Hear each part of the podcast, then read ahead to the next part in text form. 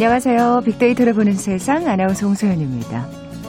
추석 연휴 정말 코앞으로 다가왔네요. 내일 오후부터는 그래요. 고향 가는 길 본격적으로 시작되겠죠. 지난해 추석보다는 3.5% 정도 늘어날 거라는 그런 전망입니다. 명절 고속도로 하면 일단 교통 정체가 먼저 떠오르잖아요. 이번 추석 역시 마음의 준비는 하셔야겠습니다. 특히 귀경길, 광주에서 서울은 8시간이 걸려서 지난해 추석보다 3시간 10분 더 걸릴 것으로 예측됐고요. 부산에서 서울 소요시간도 8시간 40분으로 지난 추석 때보다 2시간 35분 정도 더 길에서 보내야 할 거라는 그런 예상입니다. 무엇보다 정체 구간에선 졸음운전 주의하셔야겠죠. 마음은 바쁘시겠지만 이 졸음 쉼터나 휴게소에서 적절히 휴식 취하시면서 안전한 귀성길 만들어 가시기 바랍니다. 그런데 말이죠. 이 졸음운전 걱정 앞으로는 사라질지도 모르겠습니다. 이게 무슨 얘기냐. 차량 여러 대가 가장 앞에 있는 화물차를 자동으로 뒤따르게 되면 자연스럽게 해결되는 부분이 있을 거예요. 이게 무슨 얘기인지는 잠시 후 글로벌 트렌드 따라잡기 시간에 똑똑한 운전, 자율협력 군집주행에 대해서 살펴보려고 합니다. 좀 기대가 되는데요. 자, KBS 1라디오 빅데이터를 보는 세상, 먼저 빅퀴즈 풀고 갈까요? 요즘 환경보호에 대한 관심이 높아지면서 자원의 소비를 줄이고 또 오염물질의 발생까지 줄이는 환경기술, 이것에 대한 관심 또한 커지고 있습니다. 뭐 태양광, 풍력이나 수소경제 이런 친환경 에너지 사업 분야나 수소차, 전기차 등 친환경 모빌리티 사업 분야가 여기에 포함될 텐데요.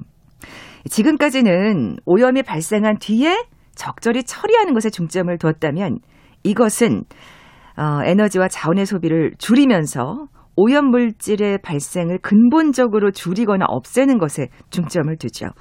그러니까 근본적으로 오염의 발생을 억제하는 새로운 환경 기술을 아우르는 용어라고 할 수 있을 겁니다. 무엇일까요? 보기 드립니다. 1번 파테크, 2번 몸테크, 3번 클린테크, 4번 군테크. 오늘 당첨되신 두 분께 모바일 커피 쿠폰 드립니다. 휴대전화 문자 메시지 지역번호 없이 샵 9730, 샵 9730. 짧은 글은 50원, 긴 글은 100원의 정보 이용료가 부과됩니다. KBS 라디오 어플 콩은 무료로 이용하실 수 있고요. 유튜브는 물론이고 콩에서도 보이는 라디오 함께하실 수 있습니다. 방송 들으시면서 정답과 함께 다양한 의견들 문자 보내주십시오.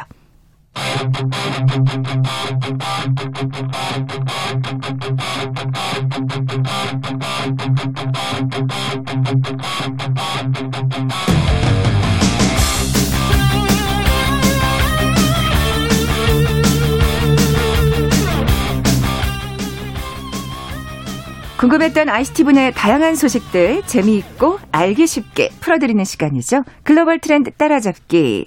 한국인사이트연구소 김덕진 부소장 나와 계세요. 안녕하세요. 네, 안녕하세요. 이 똑똑한 자동차 이야기 해드리러 나온 똑똑한 김덕진입니다.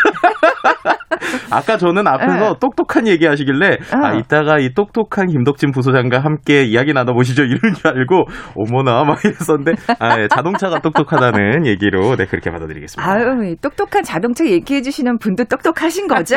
예. 아유, 아닙니다. 예, 정말 기대가 돼요. 네. 이게 무슨 얘기일까? 네, 그 네. 자율차 자율혁명 이게 무슨 얘기냐면요. 최근에 혹시 뉴스 보신 분들 있으실지 모르겠는데 지난 9일에 우리나라에서요. 자동차가 마치 기차처럼 이제 연결돼서 가는 것 같은 이런 트럭 4대가 같이 다니는 이런 실험에 성공을 했습니다. 그러니까 이게 우리가 화물차를 그 이제 예를 들면 고속도로에서 많이 보잖아요. 특히나 운전기사님들이 큰 화물차들을 모시잖아요.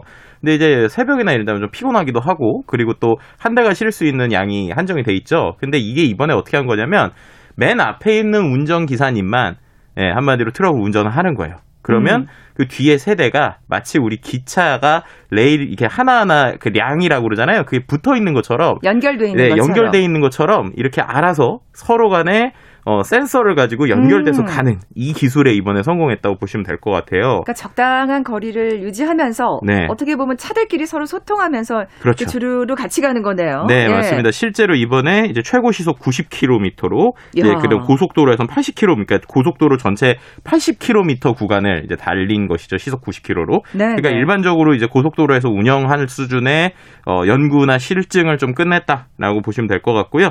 2025년 상용화를 목표로 이렇게 하고 있는데 이런 게 이제 적용이 되면 이제 뭐 운전기사님들의 피로도를 줄일 수 있는 것뿐만 그렇죠. 아니라 이게 공기저항, 혹시 이제 자동차 이제 좋아하시는 분 슬립스트림이라 가지고 자동차의 뒤에 바로 붙어가면 공기저항 같은 게 줄잖아요. 아. 네, 그렇게 되면은 이제 속도나 특히나 연비에도 상당히 좋아요. 아, 그래서 그렇겠어요. 이게 한 4에서 8% 정도 연비가 개선된다고 합니다. 그럼 이제 오늘 우리가 얘기했었던 퀴즈랑도 비슷한 건데 결국에는 이산화 배출량, 이산화탄소 배출량, 그다음 미세먼지 감소 효과도 일부 이제 볼 수 있는 이런 것들까지도 우리가 생각해 볼 수 있는 것이겠죠. 그렇군요.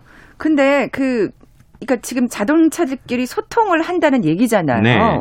이 구체적으로 좀 살펴볼까요? 네, 그러니까 자동차 간의 대화를 한다. 이게 도대체 무슨 말일까 이럴 수 있을 것 같은데 우리 이제 인간이라고 하는 존재가 결국에 제일 핵심이 의사소통을 잘 한다라는 거잖아요. 의사소통을 하니까 우리가 서로 간에 뭔가 거대한 사회도 만들고 주식도 만들게 되는데 만약에 자동차도 우리처럼 소통할 수 있게 되면 어떻게 될까라는 상상을 해보는 겁니다. 그러니까 이거 같은 경우는 지금 보여드렸던 군집주행은 이제 제일 기본적인 건데 앞뒤의 거리만 본단 말이에요. 근데 만약에 자동차가 가다가 저쪽에 어떤 침수가 됐다, 낙하물이 맞아요. 떨어졌다, 위험해, 조심해라는 얘기를 그 근처의 자동차들한테 할 수 있다라고 생각하면 어떤 사회가 벌어질까요? 이거 진짜 그러니까 정말 안전한 주행의 획기적인 어떤 그렇죠. 예.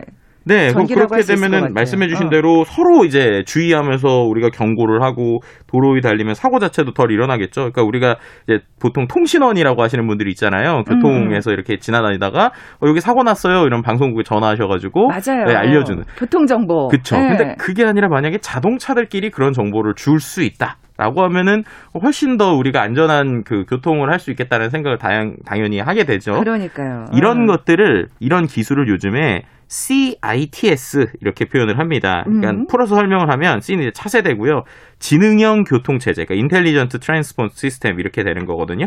그러니까 전 세계의 많은 요즘에 차량 기업들이 이런 차량과 차량, 그리고 또 차량과 그 예를 들면은 뭐 도로교통 공사에 있었던 뭐 인프라 이런 것들이 서로 정보를 주고받는 기술이라는 것을 CITS라는 개념을 가지고 최근에 이제 개발하는 노력들을 하고 있습니다. 그렇게 되면 이제 우리 그 참 자율주행차 여러 번 얘기했었잖아요. 네네네. 그 자율주행차 사실 걱정하시는 분들이 돌발 변수를 제대로 캐치하지 못하면 어떡하냐. 맞아요. 걱정들을 하시는데 여기에 그 기술이 접목이 되면 훨씬 더 자율주행차도 그럼요, 안전하게 그럼요. 운행이 되겠는데요. 네, 그러니까 지금 우리가 자율주행 기술이라고 하는 건 보통 자동차 한 대에 대해서 집중을 하고 있어요. 그러니까 자동차 자체가 여러 센서나 카메라를 활용해서 주변을 인식하고 상황을 판단해서 이제 알아서 주행해주는 개념이 이제 우리가 얘기하고 있는 자율주행차란 말이에요. 네네. 근데 그거는 말씀하신 대로 내 주변을 차가 인지를 하지만 예를 들면 전혀 다른 지역에서 일어나는 일을 얘가 아직 인지를 못하는 거죠. 네. 그러니까 뭐 예를 들면 우리가 교통정보를 라디오에서 듣고 나면 10분에 거기 갔을 땐 조심해야지라는 거는 얘는 이제는 자동차에 이제 있는 지금 센서로 보는 거기 때문에 그건 불가능하단 말이에요. 근데 요게 이제 우리가 이야기했었던 CITS 이런 지능형 교통체계 시스템이 들어가게 되면 자율주행차가 본인도 똑똑하게 운전하면서 정말 라디오 교통정보 듣는 것 같은 걸 하는 거죠. 그러니까요. 네, 그렇게 되면은 이제 자연스럽게 자율주행이라고 하는 기술도 더욱더 발전될 수 있고 또 맞습니다. 반대로 자율주행 기술 자체가 좀 떨어지더라도 이러한 정보통신이 제대로만 있으면 그래요. 조금 더 안전하게 움직일 수 있는 부분들이 있겠죠. 확실하게 진짜 사고를 아주 높은 비중으로 막지 그렇죠. 않을까 하는 생각이 드는데 CITS 오늘 진짜 또 네. 새로운 거 하나 배웠네요. 네. 네, 그러니까 이게 하나의 어떤 뭐 기술이라기보다는 정확하게 하면은 시스템 전체라고 설명을 드릴 수 있을 것 같아요. 그래서 이거는 자동차끼리도 얘기를 하고 또 도로 위에 기지구, 그다음에 서비스 센터의 데이터 관리 시스템, 또 휴대용 단말기까지 모두가 이걸 소통하는 방식이라고 보시면 될 것 같아요. 그래서 예를 들면은 실제로 제가 이제 미국에서 이거 한번 시연을 본 적이 있는데 네. 우리나라에는 이제 사거리에 신호등이 잘 돼 있잖아요. 근데 미국 같은 경우는 사거리에 그냥 신호등 없이 교차로에서 서로가 들어오는 상황을 보고 이렇게 주고받는 경우들이 있단 말이에요. 아하. 네, 그럼 그 상황에서 이제 운전자들끼리는 서로 보면서 이제 소통을 할 거잖아요. 그렇죠. 그럼 자동차들끼리 이걸 어떻게 소통하느냐? 그러네요. 네, 이걸 이제 두 가지 방식으로 합니다. 첫 번째는 이 자동차에 있는 센서를 가지고 저 반대쪽에 있는 차가 오는 거랑 거리를 재는 거예요. 그러면은 내가 조금 더 이 이제 예를 들면 횡단보 사거리에 조금 더 일찍 접근했다는 걸 서로가 알겠죠. 네네. 그럼 이제 반대쪽에 있는 차한테 한마디로 통신을 쏘는 겁니다. 그래서 너 잠깐 멈춰. 내가 먼저 가야 돼. 내가 5cm 일찍 들어왔거든. 이렇게 되는 거예요. 아하. 그리고 이제 꺾으려고 하는 거죠. 그런데 이제 교차로에서 갑자기 오토바이가 축 지나간다. 라고 하면 오토바이가 쭉 지나가려고 할 때 그 사거리에 있는 통신 센서가 그 움직이려는 자동차한테 바로 알림을 보내는 겁니다. 그래서 잠깐 멈춰봐. 저기서 지금 오토바이가 달려와라고 얘기를 하는 거죠. 그러면은 이 차는 원래 5cm 먼저 했으니까 자 이제 내가 꺾을게라고 하다가 얘가 이제 스톱이라고 하니까 스톱을 하는 거예요. 야. 그 상태에서 이제 오토바이가 슉 지나가는 약간 이런 우리 인간 간의 이런 대화 그러면서 이제 욕을 하겠죠. 아, 저 오토바이는 왜 그래? 뭐 이러면서 네, 그런 것들을 자동차들이 이제 할 수 있게. 근데 우리는 말로 하지만 그들은 데이터 그다음에 통신의 트래픽이라고 하는 이러한 데이터를 가지고 얘기한다라고 생각하시면 아주 잘 쉽게 상상이 되실 겁니다. 야, 진짜 아까 말한 대로 똑똑하네요, 진짜. 아니 그리고 그러니까요. 아까 그러셨잖아요. 네. 아, 내가 5cm 진짜 웃긴다. 어쨌든 일례를 들어서 네. 내가 5cm 먼저 도착했으니까 내가 먼저 갈게라고 이제 서로 그렇게 그 주고받는다 신호를 그쵸. 주고받는다고 하셨잖아요. 네네. 근데 와 진짜 이게 사람보다 훨씬 나을 것 같은 게 5cm 네. 먼저 왔다 그래서 사람들이 양보해주고 그러지 않잖아요. 그렇죠, 그러다가 그렇죠. 사고가 나는 거잖아요. 네, 사실은. 그렇죠. 그러니까 우리가 5G 얘기할 때 그래서 이거랑도 되게 연계가 돼 있어요. 그러니까 우리가 4G라고 하는 LTE는요. 기존에는 이제 우리는 계속 속도만 관심이 갔지만 4G의 기술에서 제일 단점이 기계랑 기계 하나랑 하나까지밖에 대화가 안 됩니다. 그러니까 4G를 쓰면 자동차와 자동차들끼리는 대화가 되는데 자동차가 자동차랑도 대화하면서 기지고 아까 말한 대로 야 멈춰야 돼라는 걸 받아야 되잖아요. 네네. 그건 4G는 안 돼요. 근데 이건 5G는 가능합니다. 멀티가 된다 말씀이시구나. 네, 그러니까 5G가 우리는 이제 단순하게 이거 속도만 관심 갖고 있지만 스마트 시티라는 개념 그리고 이런 걸 정말 자동차들이 사람처럼 똑똑하게 움직일 때는 이 5G라는 통신이 그래서 필요한 거고요. 그런 이유들로 이제 전 세계에 있는 자동차 회사들뿐만 아니라 통신 회사, 인프라 회사, IT 회사가 다 이 교통 시스템을 만들기 위해서 다 달려들어 있고 그래서 같이 만들고 있다라고 보시면 될 것 같습니다. 그렇군요. 그 지금 2025년에 상용화가 될 것이다. 네. 네. 이제 4년 채 안 남았어요. 네네네. 근데 현재 그럼 기술 개발 수준은 어떤 거예요? 네, 앞서서 말씀드린 2025년에 상용화되는 거는요, 이 전반적인 시스템은 아니고 앞서서 말씀드린 대로 트럭에 있었던 트럭이 한 대 갈 때 뒤에 따라가는 건데요. 아하. 이거는 이제 기술 중에 뭐라고 그러냐면 이런 거를 V2V라고 그래요. 이게 뭐냐면 vehicle이라고 우리가 표현하잖아요. 그러니까 네네. 자동차와 자동차들끼리 대화하는 것. 그래서 vehicle to vehicle. 그래서 V2V라고 하는데 말하자면은 지금 네. 이 기술 중에 가장 기본적인 CITS, 거죠. 기본적인 그쵸, 거겠어요. 네. 그게 2025년이라는 네, 말씀이시죠. 네, 그거에 대해서 법적으로 이제 오케이를 해주는 거죠. 그럼 지금 말한 그 환상적인 얘기는 좀 시간이 더 걸리겠네요. 네, 그러니까 이거는 왜 그러냐면 두 가지 이유인데 첫 번째는 아무리 기술이 만들어져도 법적으로 이걸 허용해줘야 돼요. 근데 법적으로 허용을 해주려면 그만큼 안전성이 이제 정확하게 담보가 돼야겠죠. 그렇죠. 그럼 이제 이것을 위해서 제대로 할 수 있는 건 아이러니하지만 이런 차량만 있는 도로여야지 이게 좋아요. 아, 네. 그리고 돌발 변수가 없는 거죠. 왜냐면은 저는 얘한테 이제 자동차한테 메시지를 보내는 거예요. 그래서 야, 너 멈춰. 내가 출발할래. 그런데 그 자동차는 통신을 못하는 자동차라고 생각해 보세요.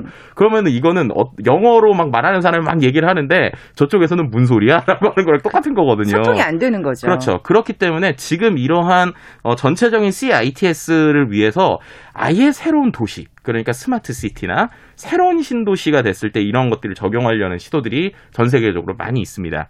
그러니까 결국에는 우리가 이걸 제대로 안정적으로 하려면 기술의 발전도 중요하지만 시대가 이제 예를 들면 자동차가 모두 다 이러한 모뎀을 탑재를 해야 되고 통신을 탑재해야 되고 그다음에 이게 안전하다고 해서 법적으로 오케이가 돼야 되는 이런 이제 단계들이 좀 있다고 보시면 될 것 같고요. 네, 사실은 좀 걸리겠네요. 현실적으로는. 네. 네. 그러다 보니까 이제 실제적으로 우리도 이제 가능성이 있다라고 얘기하는 게 뭐 이 기술에서 지금 유럽이나 중국이 조금 더 앞서 있어요. 네. 근데 이 부분이 말씀드렸던 이유들로 바로 적용이 되는 거는 좀 시간이 걸릴 수 있으니까 그 시간 안에 우리도 따라갈 수 있다라고 지금 생각하고 있다고 보시면 될 것 같습니다. 아, 그렇군요. 네, 그래서 전반적으로 이런 그림들을 2030년 정도까지 지금 그림을 그리고 있고요. 아. 그리고 우리나라에서는 이제 자율 이번에 나온 이제 미래차 산업 발전 전략이라는 게 2019년 10월에 나왔는데 이거를 시점을 3년도 앞당겨서 2027년에는 이러한 완벽하게 통신할 수 있는 자동차들이 상용화 그러니까 우리가 이게 현장에서 다닐 수 있게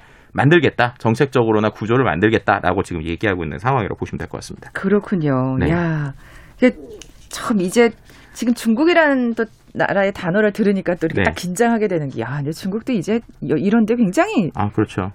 투자를 많이 하네요. 실제로 중국 같은 예. 경우는 어떤 식으로 투자하고 있냐면 우리나라로 치면 내부순환 도로 같은 데들 있잖아요. 네네. 그런 데를 자율주행차 전용 내부순환 도로를 만들기도 했어요. 그러니까 아. 거기는 자율주행차만 갈 수 있는 거예요. 왜냐? 그렇게 되면 그 안에선 이것저것 실험을 해볼 수 있잖아요. 그렇죠. 지금 네. 아까 말한 대로 그 확실히 그렇게 환경이 지금 조성이 돼야 되는 게 전제 조건이잖아요. 그렇죠. 그래서 미국에서도 우리나라로 치면 버스 전용 차선 같이 자율주행 전용 차선을 만들고 있습니다. 그럼 거기에서는 아까 우리가 봤던 군집주행. 그럼 이게 버스에 적용되면 아주 편한 거예요. 버스끼리 이제 운전을 하다가 앞에 버스가 많이 있으면 우리가 보통 지금도 그러잖아요. 그 버스 전용 차선에 보면 이 앞에 차, 1번 차가 그 정차를 어디 하느냐에 따라서 전 5번째 차를 타야 되는데 이제 그게 플랫폼에 못 들어오는 거죠. 그러니까 계속 기다리고 있다가 막 뒤에 뛰어가서 타잖아요. 근데 이런 것들에 이제 이러한 V2V, 그러니까 자동차들끼리 통신이 제대로만 되면 이 앞에 있는 차가 최대한 이제 그 예를 들면은 플랫폼에서 최대한 앞쪽으로 가는 거죠. 네네. 그리고 뒤에 차들이 자동으로 거리를 정확하게 재면서 차들이 딱딱딱딱 서니까 버스를 타는데 마치 우리가 지하철 게이트가 열리는 것 같은 이런 느낌들도 얻을 수 있는 네, 이런 것들인데 결국 이것도 이러한 정책적인 그리고 어떠한 이런 도로나 인프라들이 좀 필요한 부분이 있고요. 그래서 이제 우리나라에서도 지금 제주도에다가 한 300km 구간의 디지털 도로를 만들겠다. 지금 이렇게 지금 연구되고 있는 상황입니다. 그렇군요. 확실히 지금 얘기를 들으니까 돈이 많이 들겠구나. 우선 기본적으로 처음 시작이 그럼요. 하겠다 생각이 드는데 그러면 좀 민간 기업들이 이럴 때는 좀 경쟁하는 것도 필요할 것 같아요. 네, 맞습니다. 이제 국내에서는 이제 계속 말씀드리는 대로 통신사들끼리 상당히 어떤 주도권을 갖기 위해서 상당히 지금 경쟁을 하고 있어요. 그러니까 특정 도시, 지자체에서 이 지자체의 전체 도로의 시스템을 바꿔야 되는 거다 보니까 지자체의 어떤 이야기가 나왔을 때 통신사 그리고 자동차 회사, 스마트 회사들이 같이 좀 이렇게 컨소시엄을 맺어서 지금 들어가고 있는 상황이라고 보시면 될 것 같습니다. 네, 네. KBS 제일 라디오 빅데이터를 보는 세상 글로벌 트렌드 따라잡기 함께하고 계신데요. 잠시 라디오 정보센터 뉴스 듣고 나서 다음 소식 계속 살펴보죠. 현재 태풍 찬투는 서귀포 남남서쪽 해상에서 북서진하고 있습니다. 이에 따라 기상청은 오늘 정오르기에 제주도 육상 전역과 제주도 앞바다에 태풍주의보를 발효한다고 발표했습니다. 제주도 남쪽 먼바다에는 이미 태풍 경보가 발효 중입니다. 우리나라가 독자 개발한 고체연료 엔진에 탑재한 우주 로켓이 오는 2024년쯤 발사됩니다. 이 로켓에는 한반도 지역을 정찰하는 소형 정찰 위성이 탑재될 예정이며 정부는 이를 통해 세계 7대 우주 강국으로 도약한다는 목표를 세웠습니다. 오세훈 서울시장이 전임시장 때 만들어진 각종 규정들 탓에 시민단체 지원사업 개선에 어려움을 겪고 있다고 말했습니다. 오 시장은 대표 사례로 수탁기관 변경 시 고용승계 비율 80% 이상 유지, 각종 위원회에 시민단체 추천인사 포함 규정 등을 꼽았습니다. 코로나19 대응업무로 월 초과 근무 시간이 110시간이 넘었던 부평구 보건소 30대 공무원이 숨진 채 발견되자 노조가 지자체의 사과와 진상규명 등을 요구했습니다. 한편 경찰은 극단적 선택으로 숨졌을 가능성이 큰 것으로 보고 사망 경위를 조사하고 있습니다. 10살짜리 조카에게 귀신이 들렸다며 마구 폭행하고 강제로 욕조물에 집어넣어 숨지게 한 이른바 조카 물고문 살인사건 피해자의 친모가 법정에서 징역 3년을 선고받고 법정 구속됐습니다. 경북 구미 빌라에서 숨진 채 발견된 3살 여자아이의 친언니 김모 씨에게 항소심에서도 징역 20년의 중형이 선고됐습니다. SK이노베이션의 배터리 사업과 석유개발 사업 분사가 오늘 주주총회에서 최종 의결됐습니다. 물적 분할된 배터리 석유개발 신설 회사는 내달 1일부로 출범할 예정입니다. 그룹 방탄소년단의 다이너마이트가 미국 유명 음악 잡지 롤링스톤이 선정한 역사상 가장 위대한 노래 500곡 목록에 올랐습니다. 롤링스톤은 BTS의 빌보드 싱글 첫 1위 곡인 다이너마이트가 세계를 정복 중인 한국 그룹의 랜드마크가 됐다고 평가했습니다. 미국 백악관은 조 바이든 대통령의 대면 정상회담 제안을 시진핑 중국 국가주석이 거절했다는 일부 외신 보도를 부인하면서 미중 정상 간 접촉에 대해 중국과 계속 협의 중이라고 밝혔습니다. 지금까지 정보센터 뉴스 정한나였습니다.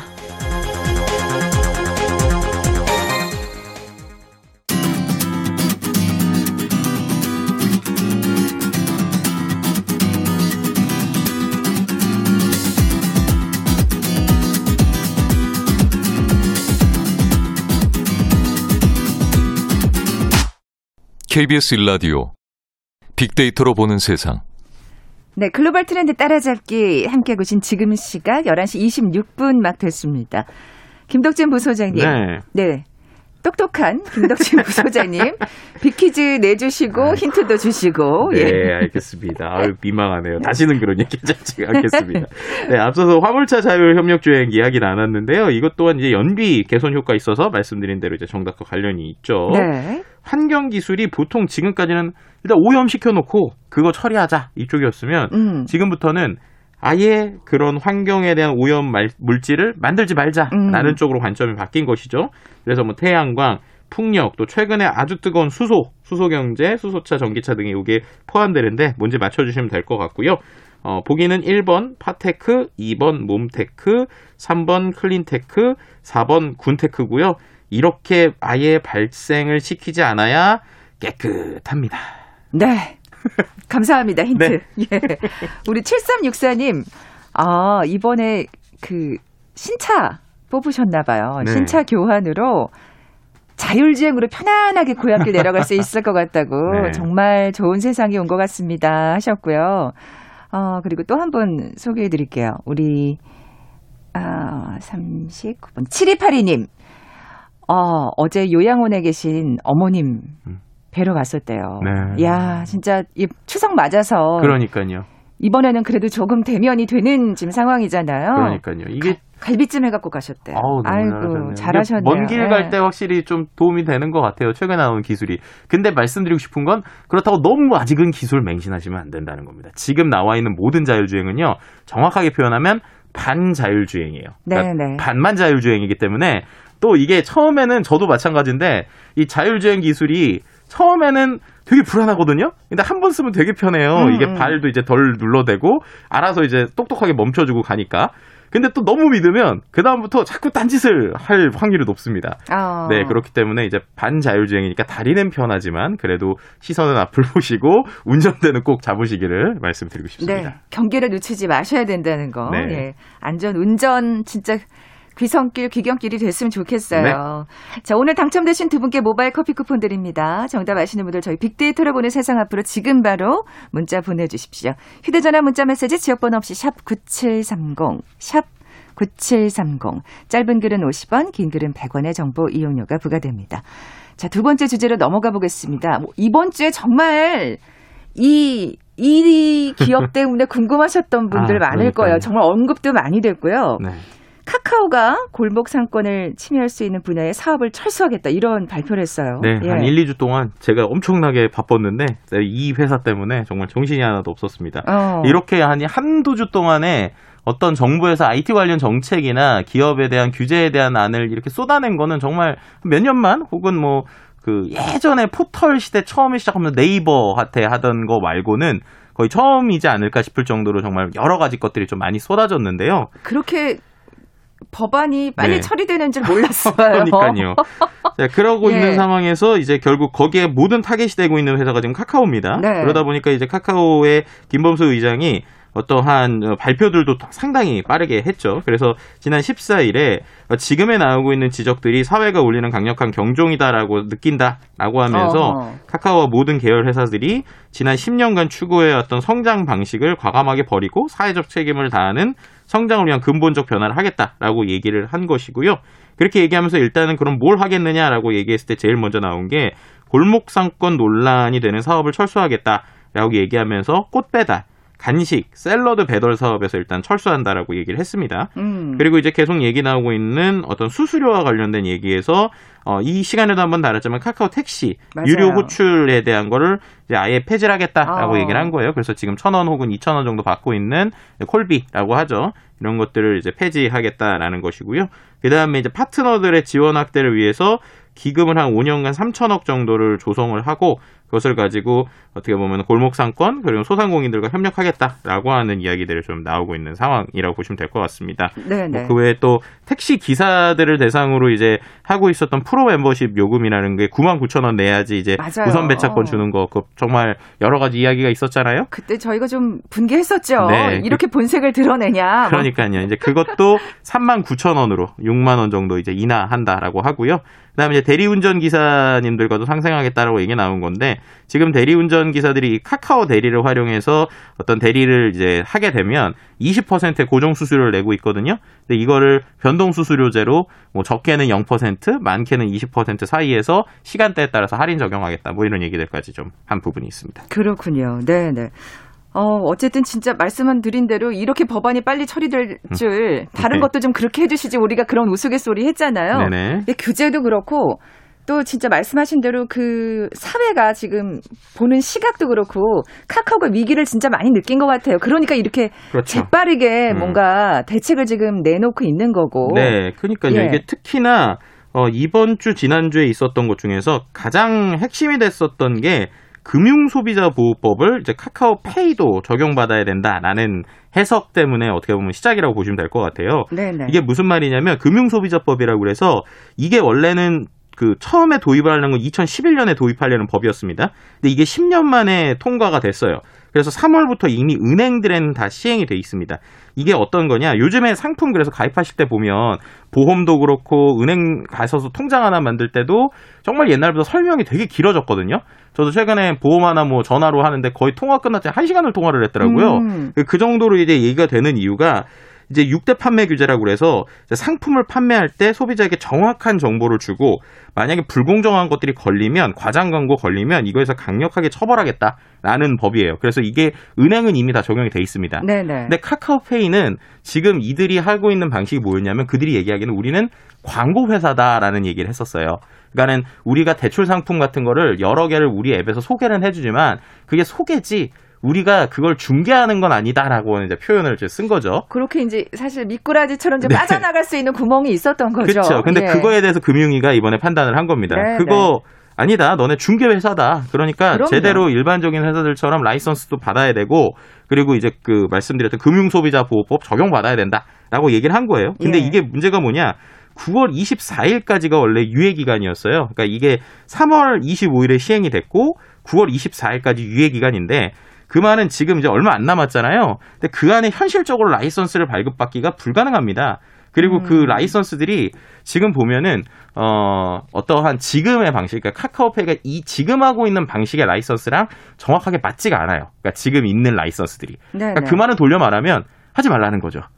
네. 그러네요. 그러니까 네. 이렇게 강력한 메시지가 어떻게 보면 나온 거예요. 세상에. 그러니까 이제 카카오 입장에서는 지금까지랑 다르다. 라고 하는 걸 느낀 거고요. 네. 그다음에 아니나 다를까 이어서 계속적으로 카카오가 뭐 예를 들면은 수수료에서 너무 많은 수수료를 가져간다라고 네. 하는 얘기들이 계속 나오고 그러다가 이제 결국 지금 K큐브 홀딩스라고 하는 사실상 이 카카오 전체의 지주회사격이라고 할 수 있는 회사들까지 지금 공정위에서 조사가 들어간 상황이라고 보시면 될 것 같습니다. 이게 사실 뜨거운 감자였죠. 그렇죠. 네. 이게 왜 뜨거운 감자라고 볼 때 이 회사는 이제 아까 말씀드린 김범수 의장이 실제 여기에서 이제 주식을 이제 카카오 주식 10.6%를 K큐브 홀딩스가 가지고 있어요. 근데 이제 김범수 의장이 얘기하기로는 이게 본인 개인 회사다라는 얘기를 했죠. 근데 이제 일반적으로 볼 때는 카카오가 이미 M&A를 해서 거의 수백 개의 회사를 가지고 있거든요. 그 수백 개의 회사의 지주회사격이다라고 이제 얘기는 계속 되고 있었어요. 근데 그럼 여기서 무슨 문제가 있느냐? 이 K큐브 홀딩스가 원래 처음에는 소프트웨어 개발로 설립을 했습니다. 2007년에. 근데 지금 이 회사가 어떤 것까지 이제 받은 거냐면 경영 컨설팅, 그다음에 금융업 라이선스까지 땄어요. 금융업 라이선스라는 게 이제 문제인 겁니다. 왜냐하면 이제 우리가 항상 들어왔던 은산분리법 이런 거 있었잖아요. 네네. 그러니까 삼성이 쉽게 말해서 은행을 못하는 게 자기네들이 못하는 게 아니라 법에서 그걸 못하게 하고 있는 거잖아요. 대기업이 이런 은행을 가지면 안 된다. 네. 근데 이제 말씀드린 대로 이 지주회사라고 할 수 있는 K큐브 홀딩스가 금융에 대한 걸 갖고 있는데 이 회사가 정말로 이 카카오의 지주회사다라는 게 인정이 되면 카카오에서 정확하게 말하면 은행을 하면 은산분리에 걸리는 거예요. 그러네요. 네, 그러다 보니까 이거를 이제 어떻게 해석할 거냐라는 것 때문에 지금 첫 번째로 지금 아주 논란이 되고 있고요. 사실 이제 그만큼 이게 카카오가 이렇게 커졌다는 반증일 것 같습니다. 네. 이렇게 연이어 뭐가 터지는 게. 그러니까요. 네. 이제 두 번째는 그 K큐브 홀딩스 임직원 7명 대부분이 이 김범수 의장의 가족으로 구성돼 있다. 그런데 이것도 지금까지 어떠한 자료를 이제 누락해서 냈다. 뭐 이런 얘기들이 나오고 있거든요. 그러니까 전형적인 말씀하신 대로 기존의 우리나라 재벌 혹은 기존의 대기업들이 받는 수사랑 상당히 비슷한 형태로 지금 다 그러네요. 들어가고 있다라고 보시면 될 것 같아요. 그래서 진짜 이번 주 내내 이 경제 프로에서 이 얘기 하신다고 그러니까 바쁘시더라고요. 네. 예, 근데 사실 이렇게 되면은. 네. 지금 카카오 쪽에서는 지금 뭐 그래서 발빠르게 대책도 내놓고 그쵸? 어떤 이미지 쇄신을 위한 뭐 그런 해결 방안도 내놓고 있는 것 같은데 그래요. 규제 당연히 필요하죠. 이렇게 커지고 또 영향력이 커지게 되면 아 근데 어디까지 이 선을 지켜야 될 것인가 이것도 진짜 고민이 될 것 같아요. 그러니까요. 아. 왜냐하면 지금 이게 또 타이밍이 우리가 다 아시겠지만 선거철이잖아요. 그래서 걱정하는 건 지금 이 규제가 어떻게 보면 정말로 제대로 된 규제 방향이 아니라 그냥 한번 그 대기업 총수들 나와서 죄송합니다 얘기하는 일종의 정치 이벤트 같이 되지 않을까라는 우려들이 실제로 존재하거든요. 그리고 내 어떤 표심을 위한 전략이 아니냐라는 얘기가 나올 정도로 정말 많은 것들에 대한 규제에 대한 얘기가 나오고 있단 말이에요. 네. 근데 정말 장기적으로 봐서 이 플랫폼들을 제대로 규제할 수 있는 방안이 뭘까라는 걸 우리가 고민을 해봐야 될 것 같고요. 그런 면에서 약간 미국에서 최근에 하고 있는 어떤 방식을 우리도 좀 고려해봐야 된다는 얘기를 드리고 싶어요. 궁금하네요. 그 뭔가 이게 현명한 네. 어떤 기준선이라는 게 필요할 그렇죠. 것 같은데. 그러니까 이거에 대한 배경을 좀 말씀드리면 지금 우리에 있었던 카카오나 이런 데들이 다 아마존이라고 하는 회사를 벤치마크하면서 나온 거잖아요. 네. 근데 아마존이 미국에서는 여전히 사랑받는 기업입니다. 소비자들한테는요. 그랬는데도 이 아마존의 지배력이 너무 세지니까 이번에 아시겠지만 30대 여성이고 파키스탄계 미국인인 레나 칸이라고 하는 사람이 지금 공정위원장으로 미국에서 앉았습니다. 네. 그러면서 얘기된 게 그냥 거의 대놓고 아마존 규제에 대한 이야기예요. 그럼 이 아마존 규제에 대한 이야기가 어떤 방식으로 나오는지가 중요한 건데요. 핵심은 두 가지 중에서 하나는 플랫폼이 자사 제품에 대해서 우대하거나 차별적 취급하는 걸 막아야 된다는 거예요. 그러니까 쉽게 설명하면 포털에서 어떤 상품을 검색했을 때 그 자기네들의 상품, 예를 들면 뭐 쿠팡이라고 쳤을 때 쿠팡에서 뭔가를 검색했을 때 쿠팡 상품이 먼저 나오게 하는 건 금지해야 된다라는 얘기죠. 그거는 시장을 갖고 있는 사람이 그 시장에 대한 룰도 가지고 있으면서 심판도 하면서 플레이어도 하는 거니까 그걸 막자라는 이제 하나의 안이 있고요. 사실 지금까지는 계속 그렇게 돼 왔으니까요. 그렇죠. 예. 그리고 두 번째는 잠재적인 경쟁자를 인수를 하는 걸 규제하자라는 얘기입니다. 이게 뭐냐면 페이스북이 인스타그램을 인수했었잖아요. 비슷하잖아요. 왜냐하면 인스타그램이 뜨면 페이스북이 망할 것 같으니까 페이스북이 비싼 돈을 인수했거든요. 그러니까 이제 인스타그램으로 시대가 바뀌는 게 아니라 페이스북의 시대가 계속 이어지고 있죠. 점점 이렇게 공룡이 되는 그쵸? 거죠. 이제 우리나라에서 카카오가 이렇게 하고 있다는 거예요. 그래서 이런 것들에 대해서 뭐 규제해야 된다. 혹은 그 외에 데이터에 대한 판매 제한을 해야 된다. 이런 얘기들이 나오고 있거든요. 그래서 법을 또 다양한 다른 방식이 아니라 미국에서 흘러가고 있는 이 플랫폼 자체를 포커스해서 하는 방식. 이 방식을 우리나라에서 좀 디테일하게 보고 그것에 대한 가이드라인을 가지고 우리도 좀 움직여야 된다. 감정적으로 움직일 이야기는 아니다라는 얘기를 꼭 드리고 싶습니다. 아, 그렇죠. 분명히 우리가 이 기업으로 인해서 참 편리하게 얻게 그럼요. 되는 것도 참 많았기 네, 때문에 맞아요. 말씀하신 대로 그 명확한 기준선을 만들어 나가는 게 되게 중요할 것 같아요. 자, 글로벌 트렌드 따라잡기 한국인사이트연구소 김덕진 부소장과 함께했습니다. 고맙습니다. 네, 감사합니다. 자, 오늘 빅퀴즈 정답 3번 클린테크였죠. 모바일 쿠폰 쿠폰 받으실 두 분입니다.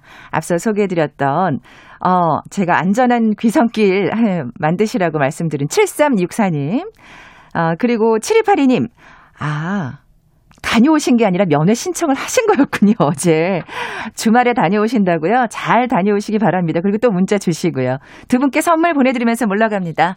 빅데이터로 보는 세상 내일 뵙죠. 고맙습니다.